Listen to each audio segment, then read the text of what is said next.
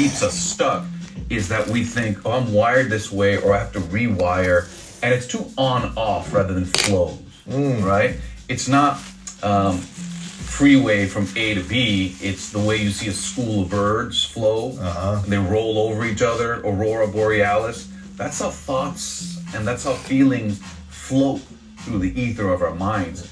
When you start to understand it like that, then you know every day something new is possible. Is it easy? No, but it's possible. Wow. So that's the that's the real way to think of your brain, mind, and behavior. That it's completely plastic in the sense that you're uh, never the same person just from a moment ago since we've met.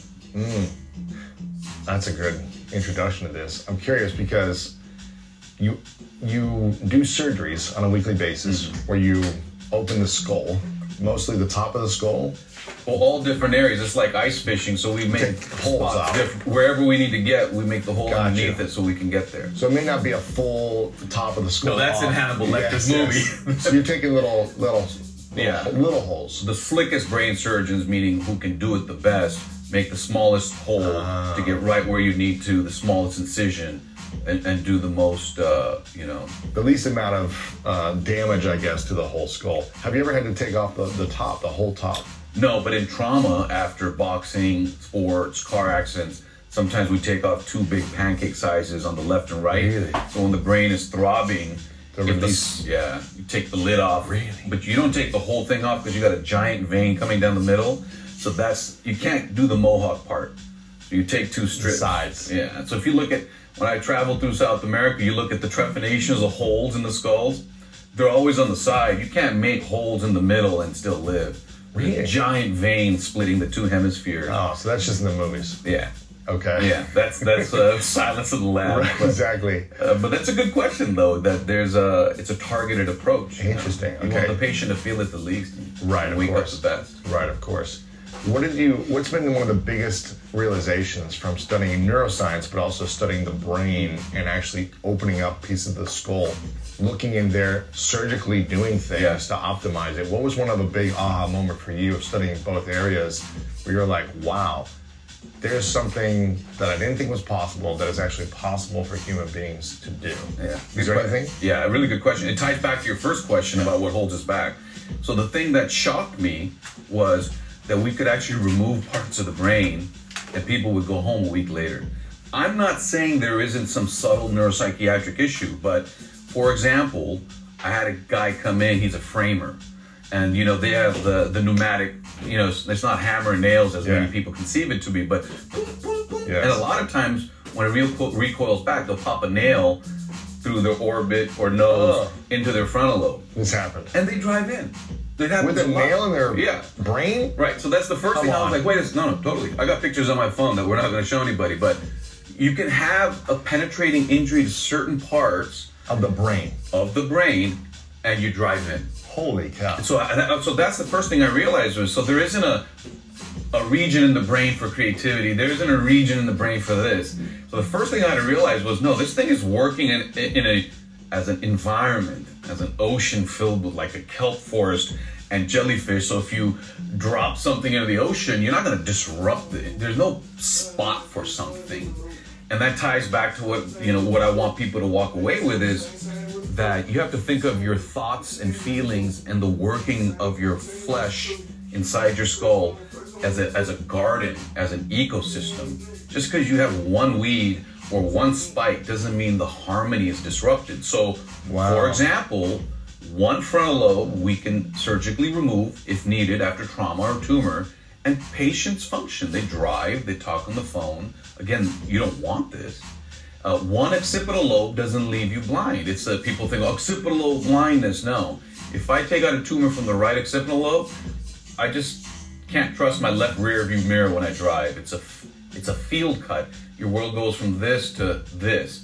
So I, when I when I first started seeing that, because I assumed you hit any part of the brain, it's your dust. Because because people will say like the left side of the brain is for this and the right side of the brain is for this and No. I use more of the right side of my brain and that's why I'm creative or whatever it is or I'm more analytical because I use this side of the brain or my my fear based side of the Yeah. brain is is heightened so No. so you're saying if one No. part of the brain is under attack. Tumor, trauma, know, a nail, whatever it is, something happens to that part of the brain. It may not hold you back from your creativity or your critical thinking potentially. No, it because the rest of your brain can compensate. Now let me give you now. That's not true for the entire brain. So let me just go backwards a little bit. But those were the aha moments I had. I mean, I've been I've seen bowels. I've taken care of patients. AIDS was you know going crazy in the '80s. I've seen a lot. The first time I saw somebody do brain surgery, I was like, "Is that possible?" First, like, can you even remove the skull? And they're like, "Yeah." And then they were, you know, can you remove that tissue to get to the tumor? They're like, "Yeah." You just have to understand how the whole thing works globally in harmony. Now, the way I think of the brain is like a mushroom. And so you've got the canopy, and all the magic and the thoughts spark from the top, the surface. Mm-hmm. And then they send things down to the stalk, which comes, you know, deep to your mouth and comes out of the bottom of your skull and, and then turns in your spinal cord. Wow. So if when I want to move my left hand, my right brain says, move your left hand. It sends down signals. They come into my armpit. They come into this nerve, and That's that's what happens, right? Now, So what if the, that- what the lower parts, they there is some. You hit that, you lose something. Something down here. The reptilian brain, the spinal cord, every millimeter does something because it's a lot of.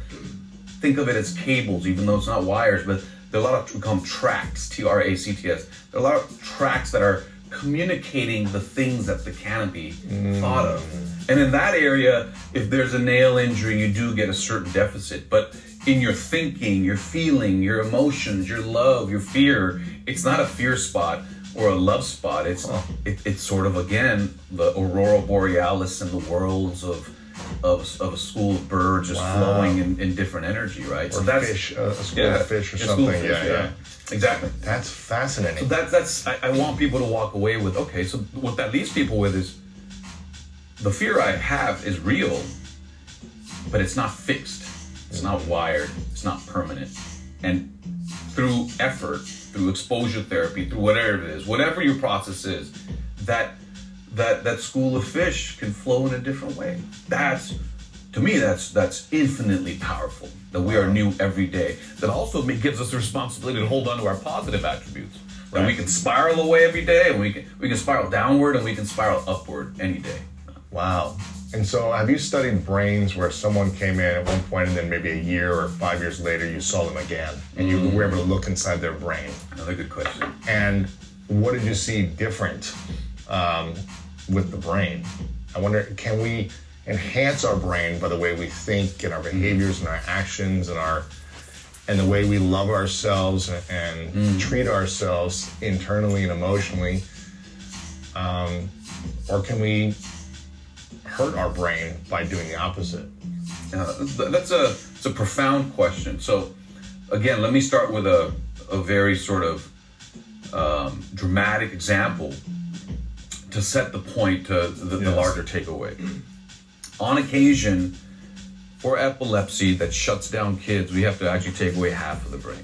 It's called a hemi, you know, hemispherectomy You have to take out half we the brain. remove we it's you got everybody can google it this is not it's not like it's something we invented to, today it's been going on for decades yet because a lot of the people in this space are, are not actual brain surgeons we're not getting a lot of those stories from there but there's a tremendous story there that when there's a medical need and the parents ask for it and it helps the child we can actually make a big incision and take away a frontal lobe a parietal lobe an occipital lobe that's sparking um, seizures and when they wake up, that left side doesn't work. Three years later, when you see them, no, they're at yeah. This this is not even sci-fi. They can move. They can function fully Yeah. again. So the remaining hemisphere can reorganize. The linebacker can also be the defensive end. Can also be sometimes even on offense. They're different roles those neurons can play. Yeah. So the and how do we know that? By because you removed half the brain and it's still functioning. And we took a picture three years later, and that half the brain was still gone. Still gone. Yeah, it didn't sprout back. It's not like a liver where we cut half of it off and the mom Really? grows some back, you take a chunk of it and you put in the kid. So that part is still missing. Gone. Yet that function has returned. That's crazy. So that's what I mean about different players on the team can cover for each other. So I want people to know that, that that's true plasticity and it's not rewiring, it's not regrowing. It's actually whatever you have is repurposed. And how do they do that? Well, through the electrical flows of the mind. There's um, Wow. that's and So not the electrical flows of the brain, right. the electrical flows of the mind. the mind. So what, what is people are like? Okay, now he's gone. now he's he's he's got he's selling crystals in Malibu. No, no, no, no. Stay with me. Um, when you walk, what you played right, and we talked about that briefly. I didn't know that about you. It's Uh-huh. Yeah. fascinating. I think there are a lot of parallels with surgeons and uh, athletes. Mm-hmm. I think surgeons want to be athletes, but Yeah. became surgeons. Yes. The um, when you walk up to a stadium, there's every single you know. So I was at uh, SoFi. That's It's incredible. No, I've been there. It's unbelievable. I don't think people understand. It's the Um, world's largest pit. You come in near the top because of the LAX Yes. flight path, and I you come in and and you look down. They dug deep. I know It's amazing. It's good to be in my hometown. Yeah. When you walk up and you hear you you see, well you see the pieces. Seventy thousand fans. Think of those as neurons. We have hundred billion. Uh, the little magical sparks from the jellyfish that I described because they look like that. They're not squares. So you can talk. You can. People are talking and moving. That's how people conceive or conceptualize the brain. Um, but what happens when they they roar together? That's what I mean about the electricity There's the an energy. right. There's an energy. You feel it. It's an epiphenomenon. Okay. Now you now let's build an engine. The parts are there. You fire it up, and there's a hum, right? That's more than just the engine and the pistons. Uh, a symphony. You've got the musicians. I'm, I'm less familiar with this, but they create something bigger. That's what I mean about the mind. That it's not a it's not a forward backward electricity zinging around on wires. It's that thing that happens when you have a hundred billion um, throbbing, growing, branching neurons, and it's electricity based. You can put a sticker on and light a, a small light bulb. really. Yeah, and so that's how we measure for. Have you done this before? Oh yeah, but this is but this is decades old. This Yes, isn't like. yes. So what I want people to say is like understand is when we remove the right hemisphere and the patient comes back three years later, kids, and they can function again. No new wire sprouted. Nothing was spliced. What remained created a new roar, created a new hum, created, you know, recovered the function. So it's not always easy for people to understand, but that's the truth. And that's our current understanding of how the brain leads to the mind. Wow. Yeah. Can the brain function without the mind? If you get knocked down in a ring, you're not thinking. Right. And if we put electrodes, there's dampened electricity, but that stalk, remember I mentioned the mushroom? That can still keep you breathing and protect your airway and keep your heart still going. So the reptilian areas of the brain, the ones that we share with many animals, Will function. will function without a mind, without that. Well, if you equate mind with consciousness, thought, love, emotion. Wow. So, so it's like So the it can- babushka dolls, where you have So it can function, but it's not. It's not. Um, it's it's baseline function. Yeah, it's not- keeping you on not high level cognitive function that we. so the mind is really what's keeping everything activated. That's what. Yeah, that in concert, Right. right? The mind can think down the heart rate that the reptilian brain Right. keeps going if you get knocked out. So they're they're integrated, uh, and so you put it nicely. The mind can keep things going, um, but if you have brain death, then there's no mind. There's no electricity. The brain- brain death. So unfortunately, What's that mean? meaning uh, sometimes the heart, the body's alive, but the brain has died. How, how does that happen? Well, we'll, we'll get into some some. I think it's important for people to understand. So, car accidents, Uh huh. brain swelling, those hundred billion neurons, they burst from smashing into each other. We we put a, a catheter in the thigh, and we we squirt dye, and we see there's no blood going into the skull. Oh. It's a dark vault. So If your there's so brain has swelling, if it's so much swelling, the blood can't flow. There's so much inflammation that Right. it's hard for blood to flow. Instead of a heart attack, you've had a complete brain attack. can you recover? And for a day, no, no, no. you can't recover from this. not even miracles. When You've never it's seen one hundred point zero zero out, there's never anything left. But for a for a day, the since the heart nerves have their own pulse, Yes, they're pumping. they, they, when we can put machines and things and to keep people going for a day or so. That's where the world of organ transplantation comes in. So a lot of a lot of guys or a lot of people who uh, ride motorcycles, they have that kind of injury, and their organ, their bodily organs are healthy, and they they often are you know the ones that provide transplants for other other people. The Their brain is brain not death, functioning. body is alive. Really? In that setting, there's no mind, there's no electricity coming out. So when you're asking Got it. about mind and brain, um, and so that's a fascinating area for people to know those examples to understand themselves better, Mm-hmm. right? And it comes back to that we are electrical currents. We're not wires. We're not switches. We're not Gears. spots. We're not gears. Electrical currents. Yeah, they're flows. That's what. The, what is that? So like, uh, you go to a lake, and you drop a big, you jump in there, whatever, right? Yeah, yeah. There's a wave that moves through the lake, Uh-huh. but the water molecules didn't ride with it, Right. right? Right. So that's the the hum, the symphony, Uh-huh. the roar, the electrical global waves that are pulsating through our brains. And when people say they're in the zone or they're in a flow state or they're in a meditative state, that that global energy flow, those waves, they're different. They can be measured and categorized. right? Really? Yeah. So what does that what does that mean when someone's in a flow state in terms of the mind brain connection? What is happening? Yeah. Are these hundred billion jellyfish like in symphony and they're Yeah. humming at a high level? Well, they're uh, working in concert. Let me jump in right there. Actually, that's perfect. Actually, you would think that if somebody's about to hit a game-winning shot, their best performance is when they're at a high level, meaning wild, frenetic. Actually, no, when they're super calm. somewhere in between. Oh, okay. So, so not asleep, Right. but not hey, I'm on my third espresso, and just taking in stuff in the morning. Focused. Focused, but relaxed. And there is a measured state for that, and it usually has to do with sort of medium brain waves. That's something I'm writing about right now. And hmm. and whether you meditate or you're under that you, the two minute drill in football, or you're a ballerina and you have that that perfect you know dance routine coming up or maneuver, um, you are actually disengaging some of the things that would get in the way of you releasing a performance. So you're not thinking the performance; you're getting out of the way. You're, you're being. You're just. Yeah. And and that has a different measurable electrical flow state, you know? And it's not revved up. It's not hyperactive. It's Somewhere in between. above calm, but calm. Yeah. It's not fifth gear, it's not idle. yeah. They're at their best. And they've seen that in athletes and different things. What's the that. fastest way for a human being to get into a flow state?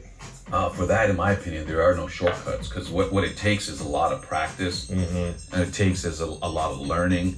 And then when you are performing, And being confident in your abilities and yeah. Yeah, but it's executing. You know, I, I don't think you can get into. I mean, I'd be wrong, but when I see my kids, I don't think you can get into a flow state just rolling through Instagram. Right. It- Yeah. it's actually delivering a skill you've trained for. mm. So you have a craft that you've trained for, and you're performing it at a high level. So you see race car drivers talking about stuff like that. So it is sort of a, a, your craft performed just at the edge of your comfort level.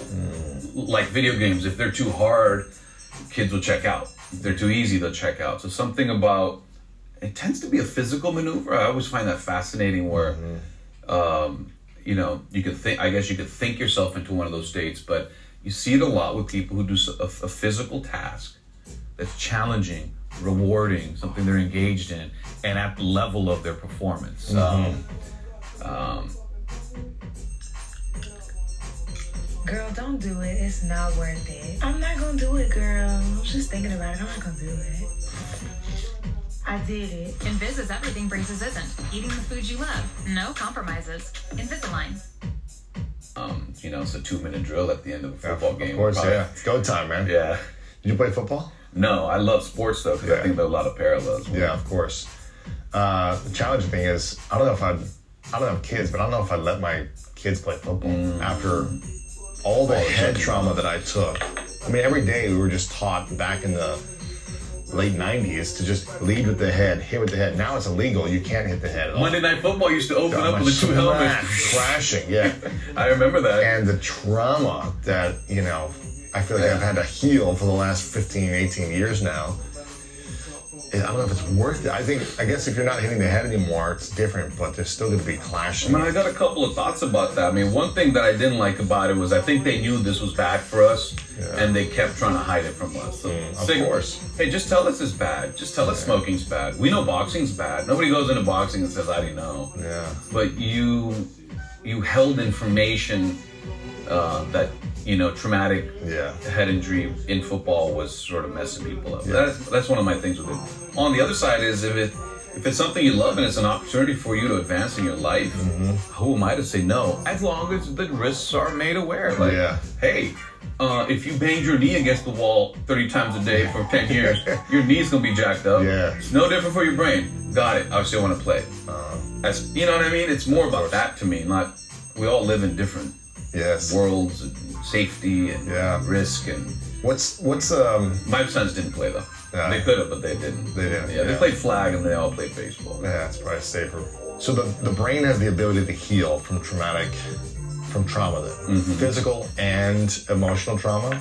Because I feel like the emotional hidden trauma Mm. can be more painful and harder to recover for some, psychological, emotional trauma, than the physical trauma. You can you can see it and you can treat the physical trauma in a sense, but depending on how intense it is, but the emotional, psychological, hidden traumas, I feel like are invisible and people don't think they need to treat it because they don't see a broken arm and say, I need to go to the doctor because my, my bone is sticking out. Let me put a splint on it and, and heal it up. We're not trained that way. Mm-hmm. There is no easy answer, Yeah. But what what I will say is that um, trauma. This just these are my concepts. They're not. I'm not. Yes. There's therapeutic trauma, and, and that, what I mean by that is resetting a bone after it's broken, the pain of a cancer surgery, but then you know that your cancer's been cut out. Like that. That's good pain. Right. Uh, we're just talking about physical trauma. Yes. Then there's emotional trauma if when if people are attacked. That's also intimately connected to emotional trauma, right? So the the people who don't have memory after certain uh, injuries or operations, they never have PTSD because they don't remember it. So the emotional context and memories related to trauma, be it emotional, physical, or a combination, requires memory. That's cool, right? I like to think Yes. about like just as a concept. I I don't have a solution for. I don't. Hey, don't do these three things. You'll be better. Sort of not my approach because when people did that with me, I was like, how do you know what I'm going through, man? You look at me, you think everything's good. Are you sure?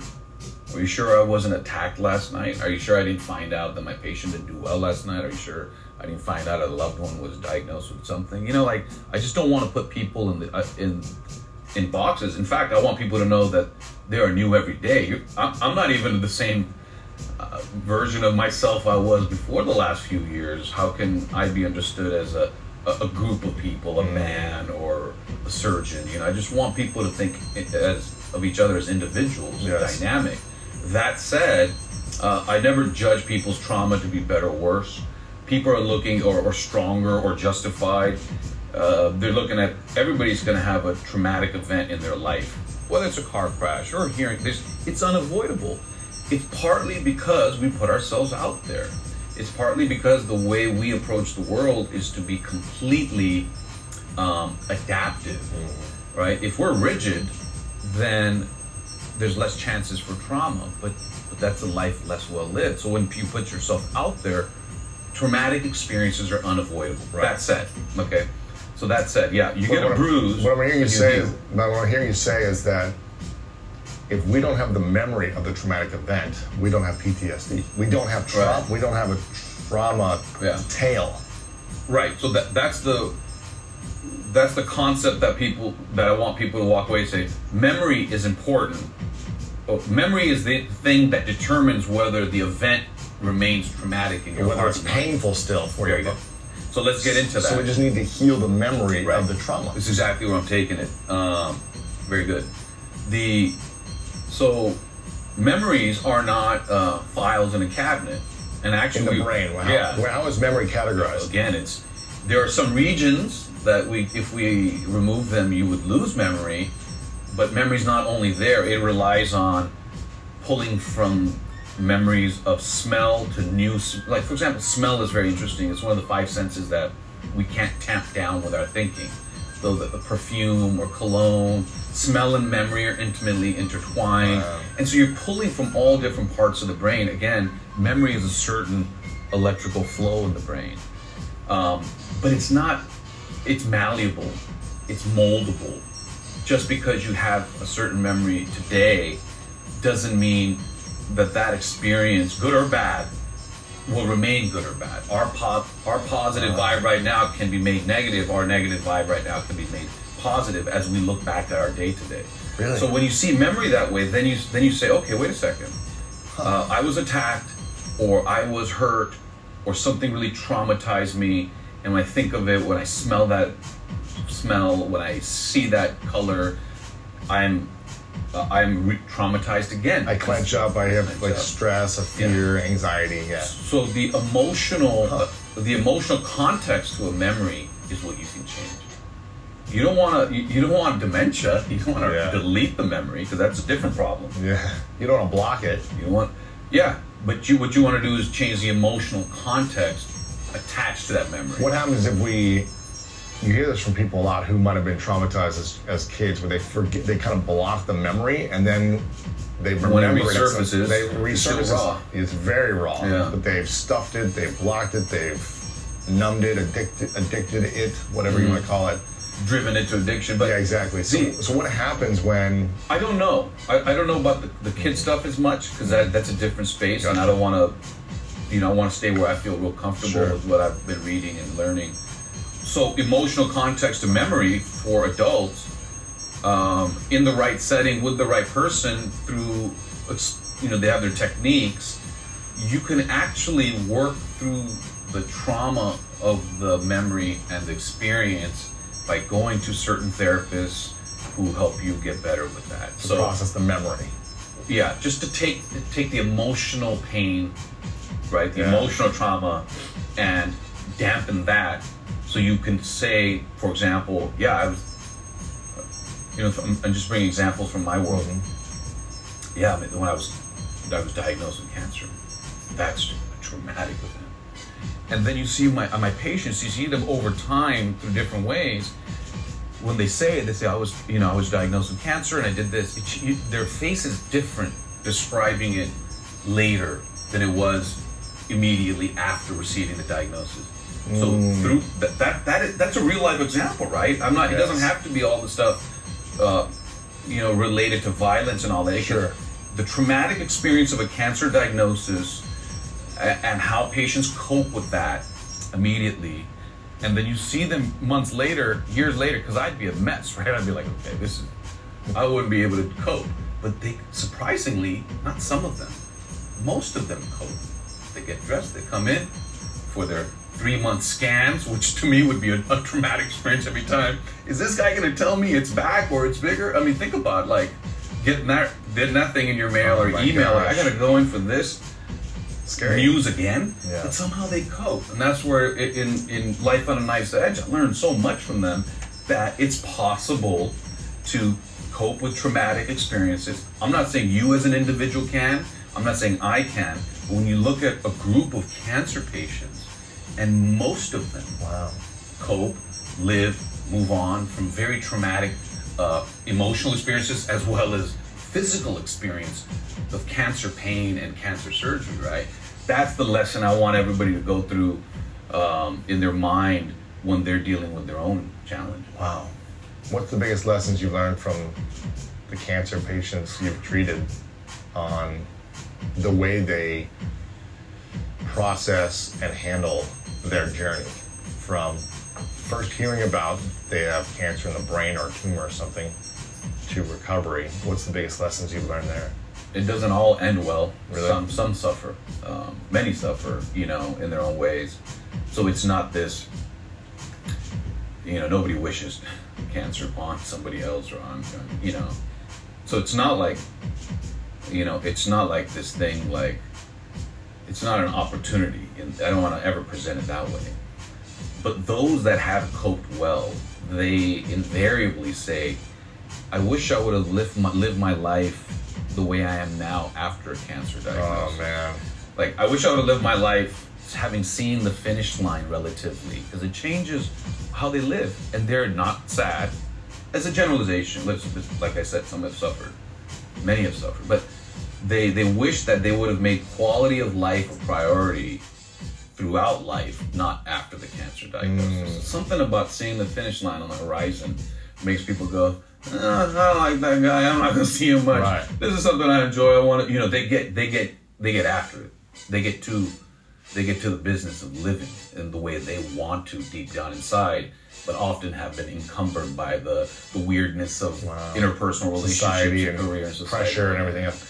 How do, how do you show up in your personal life after seeing all this for the last couple decades, or I guess That's a heavy question. You know, I can't I can't say that I've always dealt well with it. The human stories were important, but I was just I was going for perfection of, right, of the just- craft. you were trying to be a, Yeah, a precise surgeon, just Yeah. trying to remove it and heal it, fix it. yeah, and and then and then You weren't as connected to the human stories. You were just like, Yeah. let me. I wouldn't say I was disconnected, but Right. the the the sec the uh, from the fifth to the tenth year approximately when the craft became uh, occupied less of my uh, my mind. Because you was more automatic. Obviously, everyone's specific, but it's Uh, Right. more I was automatic. in a rhythm. yeah. and um, and actually enjoyed the challenge. Uh, and that's what you want as a cancer surgeon who's trying to be the best for you and be the best for them at this craft. That's an interesting intersection. They want me to be the best. Yeah. They want me to have ambition at being the best surgeon, Right. which means tackling the biggest cancer and my the people who chose me to perform their surgery have the fewest complications. Biggest mountain, fewest complications. That that's a personal ambition that aligns with what the cancer patients wanted. So that that was an interesting thing. Um, you know, it was it, it drove me, and at the same time, I could see that uh, since I take care mostly of stage four cancer and there's no stage five, Really. that Stage That- five means what? there is no stage five. That means death. Okay. So, So stage four is the word terminal is not fair, but stage four is the most advanced cancer. So all my patients live a few years. Let's just say that. But that means you know after a while, you know, I was like, I just I've cared for like over a thousand people and they're no longer alive. wow. And it started to mess with my head, man. And um, Because stage four, there's no way to cure it, is what you're saying. Stage four, by definition, other than in blood cancers, is not curable. So the question is, can we can we get out a few Extend years? life. Yes. and and quality life during that time. Oh my That's what I mean gosh, man. the- Yeah. So after a while, I was like, man, I got a, I got a, I got a drawer full of um, invitations to funerals. and Oh my just- gosh. And I just stood back a little bit, and uh, I was having some struggles with my own in my own life. And uh, so, so the answer to your question is, for those for those who are involved in cancer care, to um, to make yourself vulnerable to, to actually um, sort of in piecemeal go on their difficult journey with them. It can be hurtful. It was raw. The last five years, the last three years, I've been able to take that and write about it and see that like I have been fortified by by letting them teach me and the privilege of them saying, Come along with me in my difficult times. This airplane must crash. And you will ride with us. I we choose you to ride with us, but you have the parachute at the end. And after a while, I was to tell my kids that, man, I just feel like I'm, I'm doing, I'm crashing a lot of planes.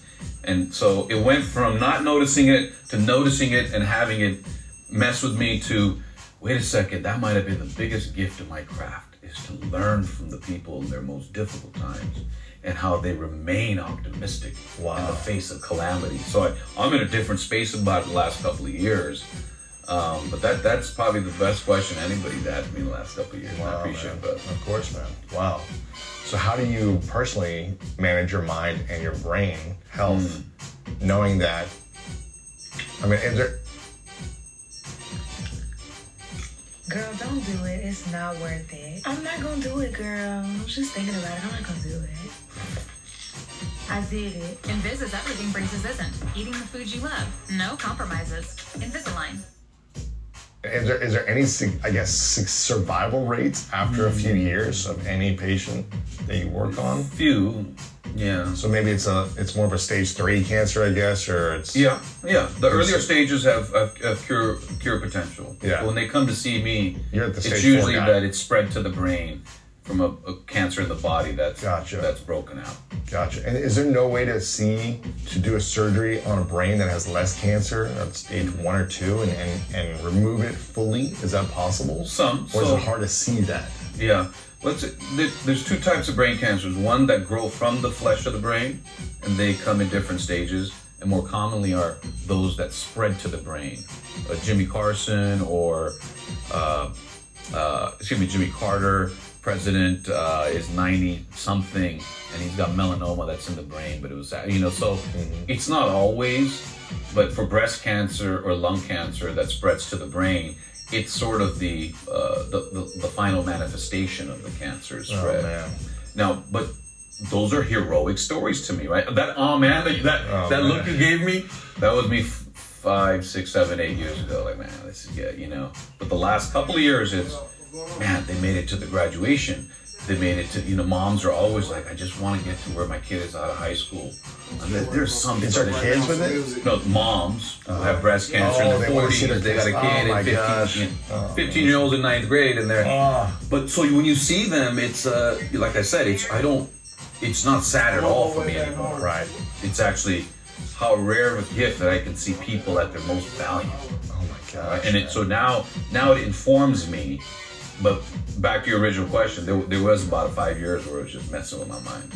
You know. How does someone? This is more of a educational question, I guess, for people. How does someone prevent cancer? Mm. You know, and, and where does most of these cancers come from? Is it random that people just get it? If they're whatever genetics, Mm. is it their environment, their levels of stress, their food intake? Is Mm. it you know anxiety that they're dealt with, trauma that they're not processing? What is the the cause of most cancer? There are cancers we potentially give ourselves from our bad choices. Really? Give me, give me. Smoking. Okay, yeah. Okay. Um, but not everybody that smoke gets it. Right. And 20% of lung cancer people never smoke. So- Really? Right.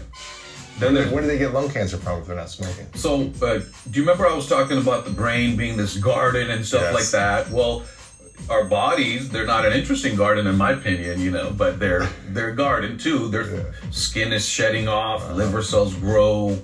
So when things grow, they can sprout weeds.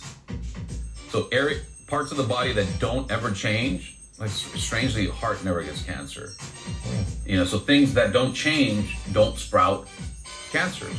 It's a byproduct of constantly having cells in our bodies die and regrow. And when you do that regrowth pro- process, you're going to spin off something that doesn't behave. So when, how do you spin off things that are healthy and, uh, you know, In the- flourishing as opposed to little weeds here and there? How do you, how do you? Well, you're do doing your both. best? How do you do your? Oh, so Well, phys- I'm talking about physiologically Yeah. before we get to the mind. Yes. Thoughts, that's an interesting point. Thoughts can be thought of that way too. Uh, the body, when it um, is 99% of the time, is doing the right thing. We're, we're both here. But when you do it with the sheer volume of a lifespan and you do it over 7 billion people, you're going to sprout some cancers. So you get cancers in the body, cancers in the brain. Can our thoughts become cancers? That's a provocative uh, and can our thoughts heal cancer? that's a very provocative thought. I have not seen um, positive thinking. There's no, I'm not saying it's not possible, and I encourage people to do it, but I think positive thinking, um, meditating, um, optimi- cultivating optimism, all of these things, they do change the global physiology of, of your body. Okay, I think we were Not just the brain, but the body. Right. And that in turn can affect what's going on in the brain. But I don't know if a thought can send an electrical zap to a tumor and hurt the tumor. But a certain way of thinking can make you have a certain physiologic response, which there in turn could, you know, get in the way of cancer's progression. That's why I mean. I feel like if we're, if we're breaking this down from what I'm hearing you say, there's a garden in our brain. Mm-hmm. There's a garden, right? And how Think of it as a garden. Oh, think of it as a garden or a school of fish, you know, working Dynamic, harmony throbbing, and yeah, all these different things, right? So if our if we have a level of thinking that is, let's call it positive, Mm-hmm. let's call it beautiful thinking as, oppo- as opposed to suffering based thinking. Beautiful thoughts, joy, gratitude, happiness, peace, appreciation, acknowledgement, self love, and love for others. Let's say those types of thoughts versus the, the opposite, suffering type thoughts. If we have those thoughts on a consistent basis in the mind, would those then, in fact, penetrate the brain to flourish more healthy? Uh, to nurture that part of the garden. the, the hundred billion jellyfish f- floating in Yeah, harmony. Would they be in more harmony and healthier as opposed to penetrating it with these suffering-based thoughts? Mm. And then in return, with the brain activated and flowing and not having these breaks and blocks, then it's signaling down to the body to send a more healthy uh, ecosystem that. throughout the body, and then returning the body back to the brain and back to the Yeah. mind, and having a more Let me unpack that for you because I've got that's a enormous question that I think I have a very specific answer. Because I think when we were talking about this earlier, language can be confusing if it's if it's used too casually. But let, let's let's take the cancer part out for now. yes, Um, but but yeah, being in a better frame of mind, exercising, eating right, being Sleeping. calm, stress, yeah. all of that changes things physiologically that make your whole body better at fighting cancer. Mm-hmm. Uh, that we we agree on. That's measured.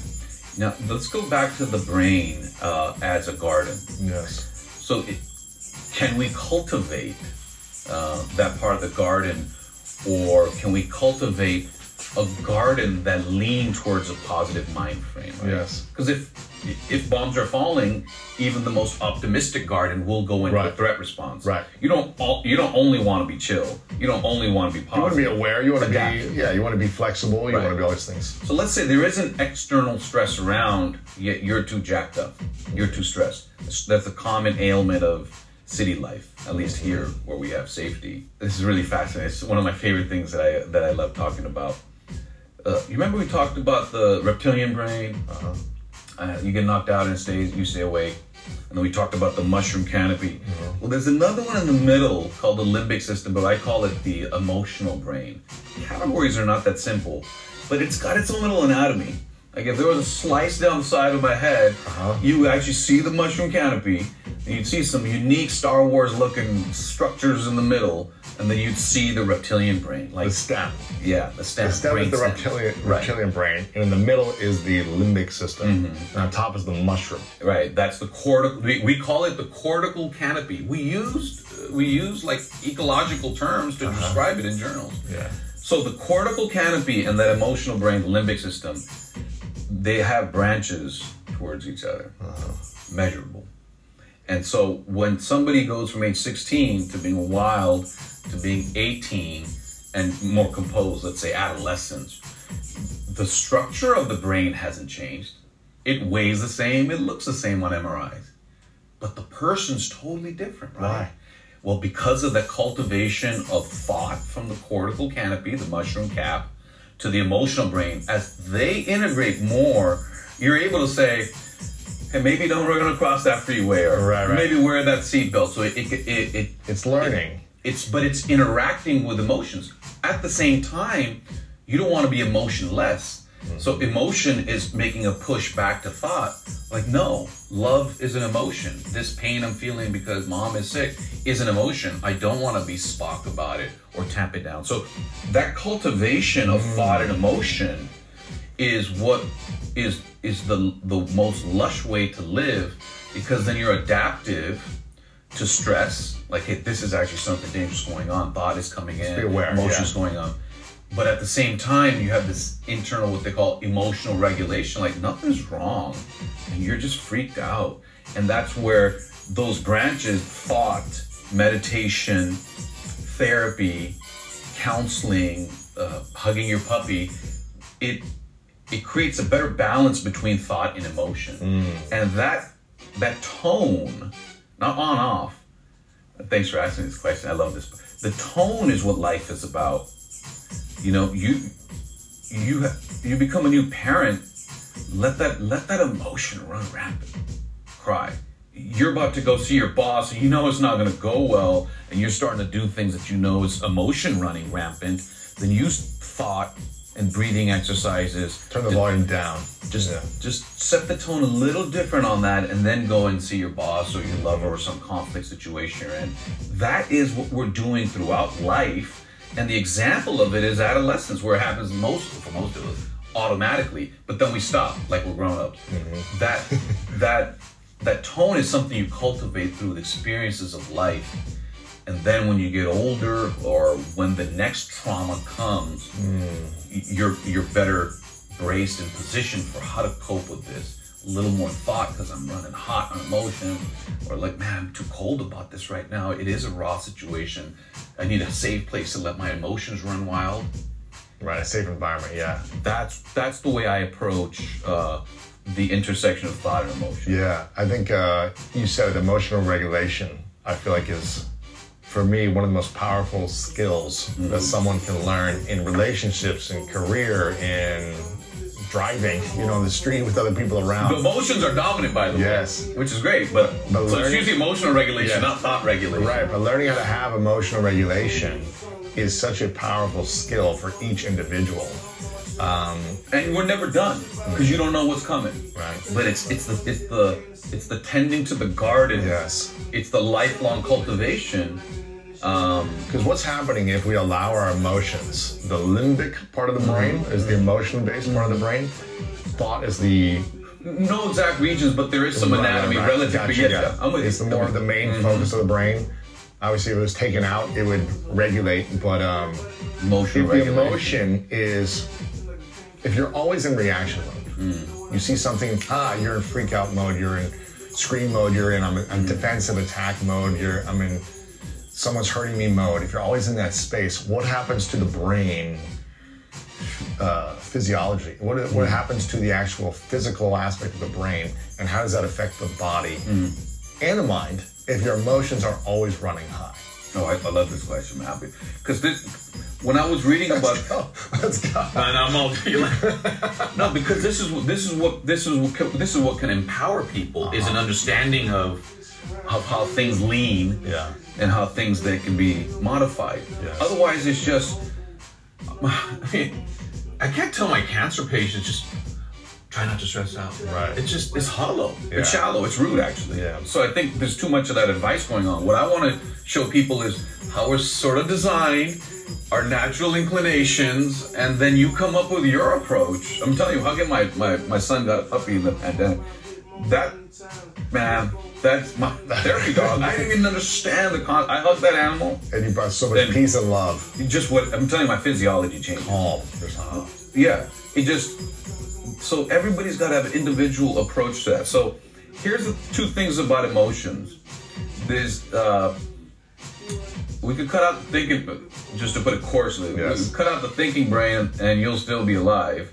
If, if you somehow were able to take out that middle part of the brain, there is no life left. There's the consciousness relies on, On things- emotions. on emotions. Consciousness relies on emotions. Yeah, because what we- they, they spark through, right? Remember the branches, Uh-huh. frontal lobe, deeper branching, intersecting the global waves of electricity.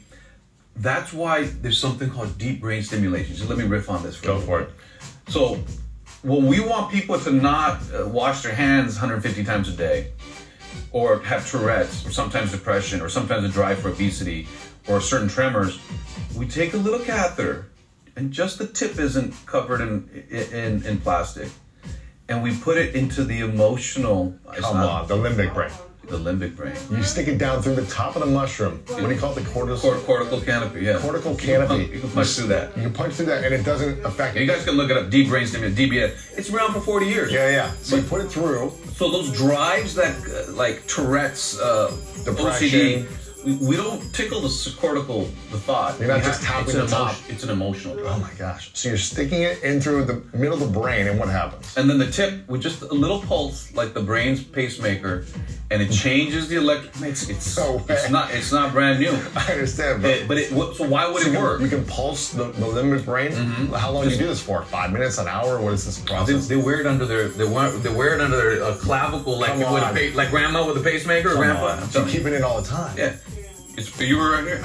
And what what do you do? I mean, do you just It- push a button when you're freaking out, and it kind of relaxes you, or So the waves on that lake. yeah? If I also jumped in on the other side, Uh-huh. when those waves come towards each other, sometimes they negate each other, right? Uh-huh. Similarly, the right electrical pulse can reset the electrical waves in your brain that we were talking about earlier. That's how deep brain stimulation has worked for 40 years. So how do we create deep brain stimulation on our own? Oh, that's a good question. Let me let me answer the first one. I'll Yes. come back to that. Deep brain stimulation on our own is through paced breathing. Let's get back to that one. Breathing, meditation, and I'll show you. I'll show you the anatomy for that. But Mm. because you know, as we talked about, I need to. I need somebody to explain it to me. I Yeah. can't just say do this.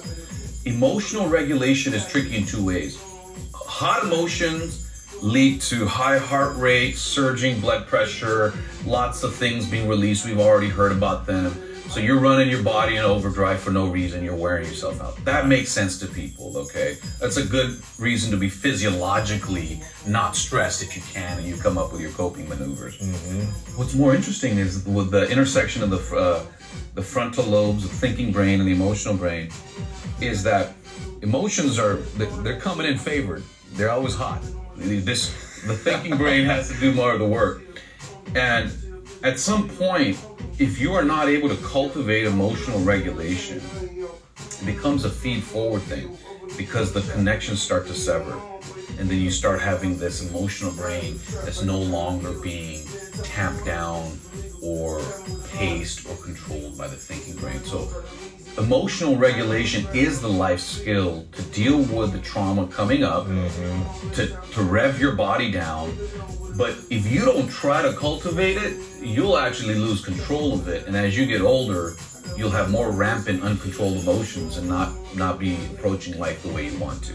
So that's the answer about emotional regulation. Do emotions have more power over thoughts, or thoughts have more power over emotions? we start off with the the emotions are generally on overdrive compared to thought so thinking through emotions thinking which emotions have earned the right to be there is that lifelong process and people are like what, what does that mean well take adolescence teenager goes from 15 to 19 very different person Yeah.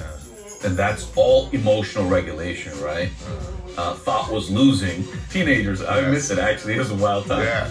But then thought comes into balance emotion. Your reflection and Yeah. thinking. And, know, So take that thing that you know happens, take my explanations if, they, if they're of value to you, and then say, let me, now let me take the wheel of that thing that happened without me actually choosing or driving, right? That maturity happens on its own. Now let me take the wheel of that process and try to do it for the rest of my life, every year, every moment. And not just say, hey, whatever I got at 18, 19 is is who I am. Going back to your first thing, you're new every day. It's a responsibility to cultivate that emotional regulation through thought and through certain behaviors Wow. uh, for our whole life because you never know what's going to happen pandemic war and you want uh, you know you want to be best braced for that and, and not approach that as a 15 year old right. You want to have more awareness and I don't know if you want to call it control, but I think you mm-hmm. want to have control over your emotions and not let your emotions control you yeah, to do control something the ride a little bit control the roller coaster a little Exactly. bit trim the sails So that that the emotions are mostly based in the limbic part of the brain, right? Obviously, it's all connected in certain areas, but if you're talking about an area, and so what's the best way to train the emotional part of the brain? So- so that we are in, we have a personal power over it. That Yeah, we're in that's a good way to put it, like that, that. we that we have. or, or, or uh, more yeah, I mean, we- depends on the situation We can turn it up or turn it down, and we are. depending on the depending on the what's going on Yeah, Stay we tuned. need